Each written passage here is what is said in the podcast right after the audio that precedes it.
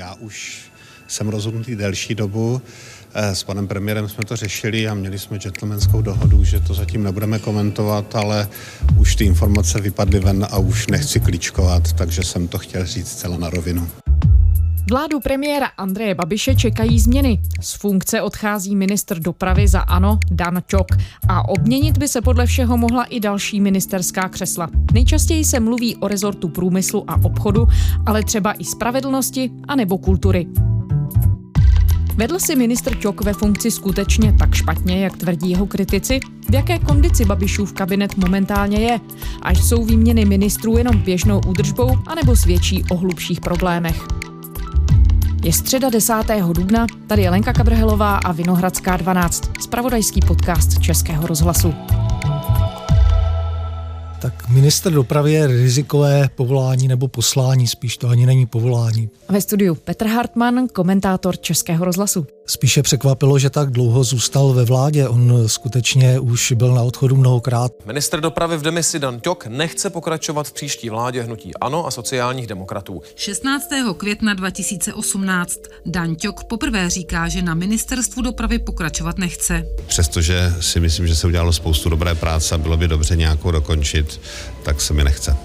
Chce se vám pokračovat? Ne, ne, ne. ne. Dokonce tvrdil, eh, což byl docela paradox, že do nové vlády nevstoupí, že má problémy s tím, že by se na její podpoře měla podílet komunistická strana nakonec ve vládě byl a kdo vládu podporoval, mimo jiné také komunistická strana, byť součástí vládní koalice není, ale bez ní by vláda těžko získala důvěru. Takže to je také jeden z paradoxů, který provází působení Dana Ťoka ve vládě, protože on vlastně eh, je v ní nebo stále ještě v ní i s pomocí komunistické strany a zároveň komunistická strana mu nemůže odpustit to, že eh, se takto od ní chtěl distancovat a tak ho neustále kritizuje. A vždy, když se objevilo nějaké téma týkající se změn ve vládě, tak vždy komunisté se ozvali a vlastně říkali, nezapomeňte na ministra dopravy Ťoka, ten je špatný, to je potřeba vyměnit. No, když zmiňujete, že je to paradox, on nakonec ministr Ťok byl nejdéle, nebo je nejdéle sloužícím ministrem dopravy v historii samostatného Česka, což jistě je pozoruhodné vzhledem k tomu, že i sám vlastně docela otevřeně říkal, že na tom postu není úplně šťastný.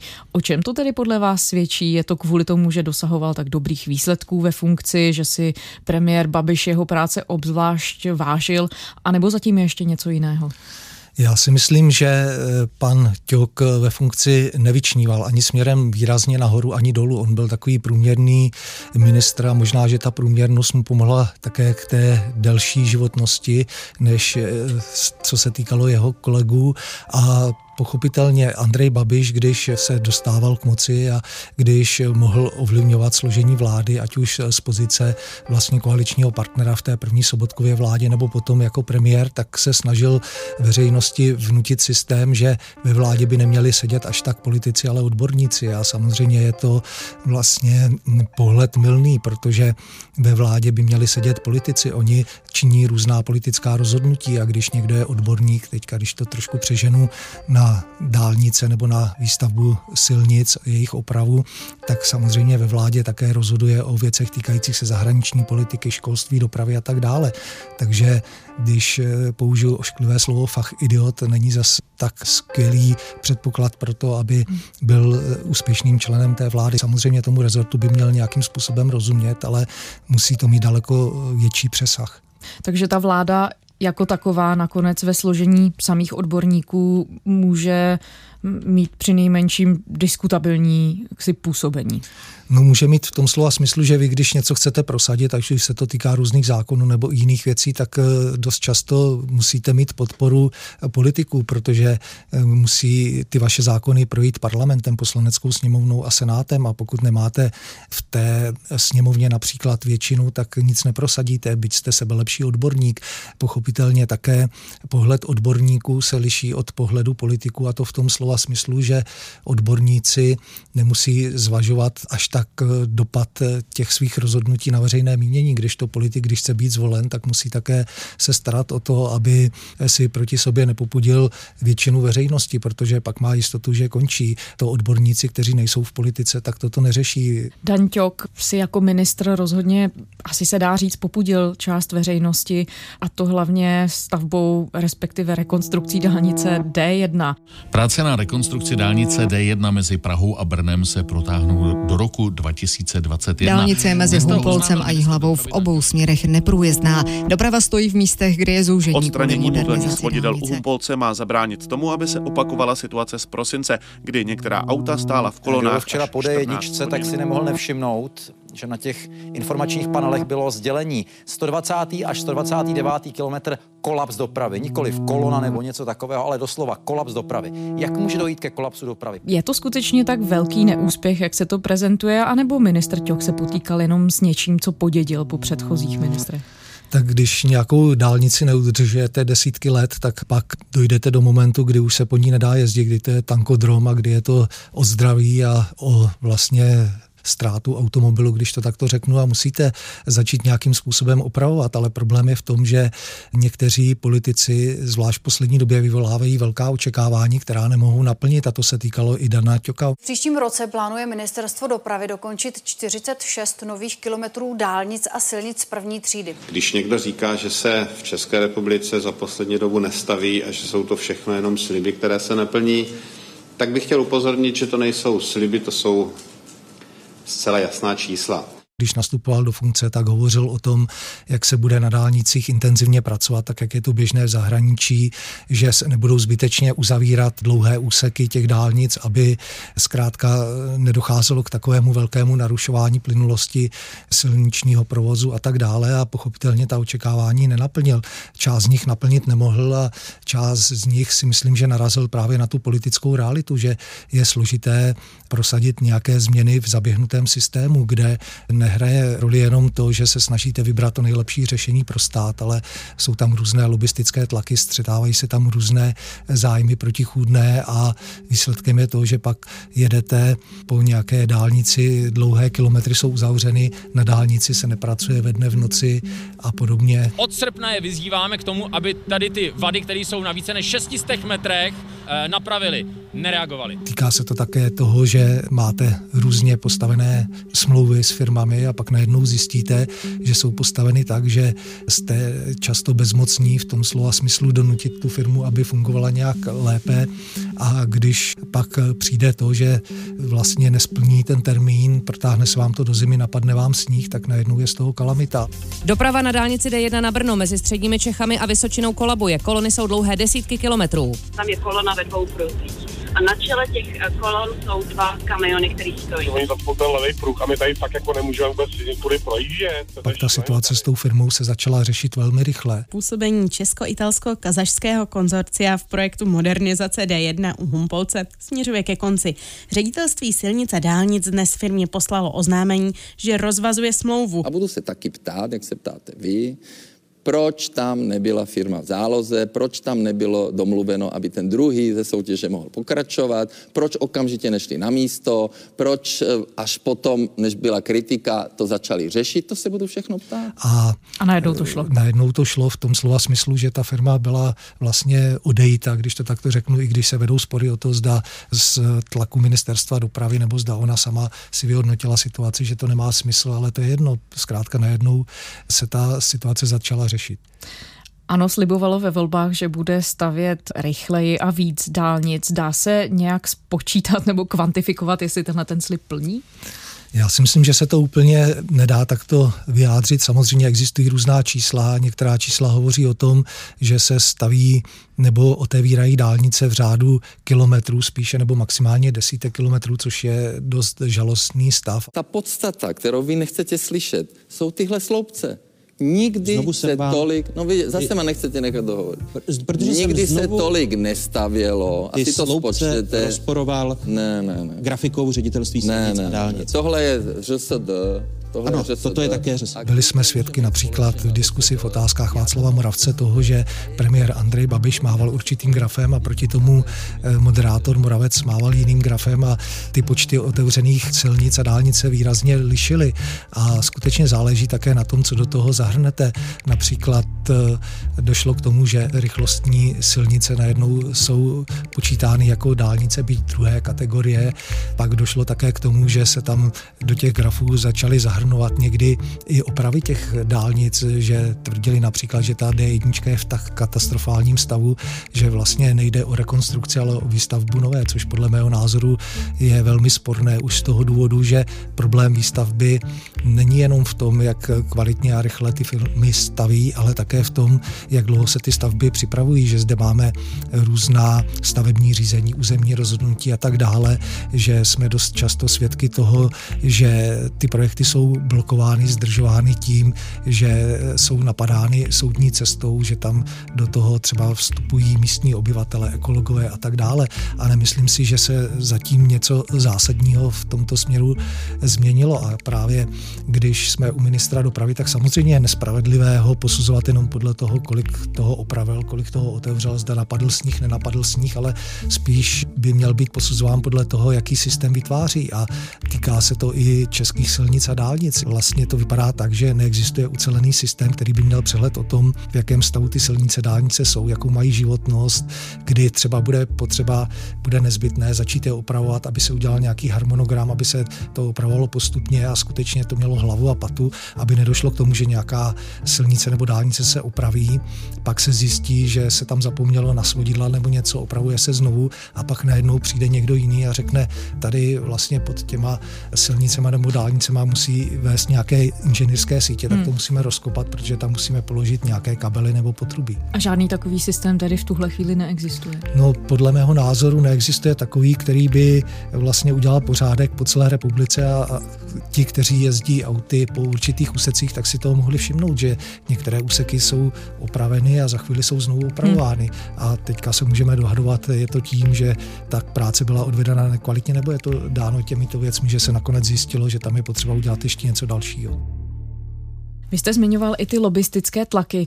V jak horkém křesle tradičně sedí ministr dopravy, co se tohoto týče, protože samozřejmě se rozhoduje na té funkci o velkých penězích. Tak já si myslím, že je pod velmi silným tlakem a vypovídá o tom také počet ministrů, kteří se mění. V 10 hodin pak předal nečas ministerstvo dopravy Radku Šmerdovi. Druhý nejmladší ministr v historii české vlády, 29-letý Pavel Dobeš, zatím nechtěl své priority v rezortu Dopravu povede šéf poslanců ODS Zbyněk Staňura. Zdeněk Žák, minister pověřený řízením ministerstva dopravy. Já jsem dnes přijel proto, abych eh, oficiálně předal ministerstvo do rukou nového ministra dopravy pana Prachaře. Prezident Miloš Zeman před chvílí jmenoval Dana Ťoka ministerstvem dopravy. Odpoledne ho do úřadu uvede premiér Bohuslav Sobotka z ČSSD. Za posledních šest let je to 10 ministrů, což je naprosto nenormální číslo a vypovídá to o tom, že pokud někdo chce prožít eh, spokojený politický život, tak by se měl vyhýbat křeslu ministra dopravy. Ono se to v minulosti také tradovalo například o ministerstvu zdravotnictví, ale v té dopravě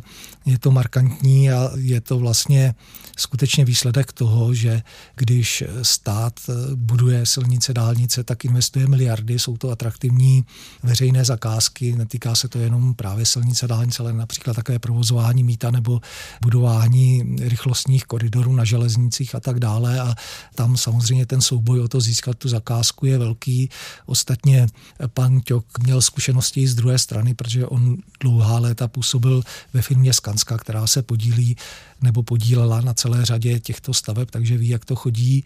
A když eh, právě nahrazoval ministra Prachaře, tak eh, ten byl kritizován za to, že právě některé ty soutěže nebyly úplně regulérní, když se to takto řekne, nebo mohly být ovlivněny právě různými tlaky, byť ministr Prachař se proti tomu velmi výrazně ohrazoval a bránil se takovéto kritice, která na něj zazněla z úst premiéra Andreje Babiše.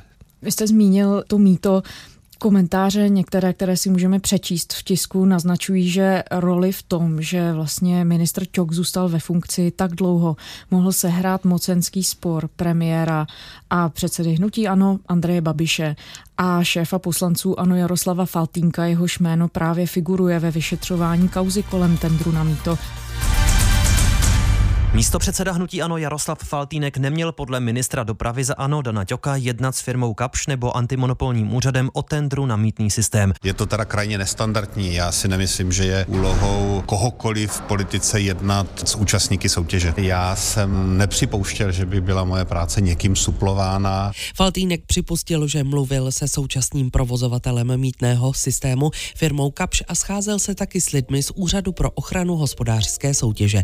Odmítá ale ale že by tender ovlivňoval. Premiér a šéf hnutí Ano Andrej Babiš nedávno řekl, že Faltinkově roli v tomto případu nerozumí. Proběhla transparentní soutěž, kde Kapš nevyhrál, kde jsme e, znížili cenu a získali miliardu ročně e, tak pokud vím, e, je tam podezření z korupce na úvoz a na kapš. A pan Faltínek tam hraje nějakou roli, já nevím jakou, takže snad se to dozvíme kolem toho mýta se děly různé podivné věci a že je docela úsměvné, když nyní všichni hovoří o tom, že ta soutěž, která nyní vybrala jiného provozovatele než firmu Kapš, takže byla naprosto transparentní a regulární. Pak je tedy otázkou, proč se zrovna touto soutěží zabývá policie, proč prováděla domovní prohlídky u některých lidí a také proč schromažďovala určité dokumenty nebo přišla si pro dokumenty na antimonopolní úřad nebo do firmy Kapš. Takže tam spíš to svědčí o tom, že ta soutěž sice mohla být vypsána nějakým způsobem, ale pak záleželo na tom, jak probíhala,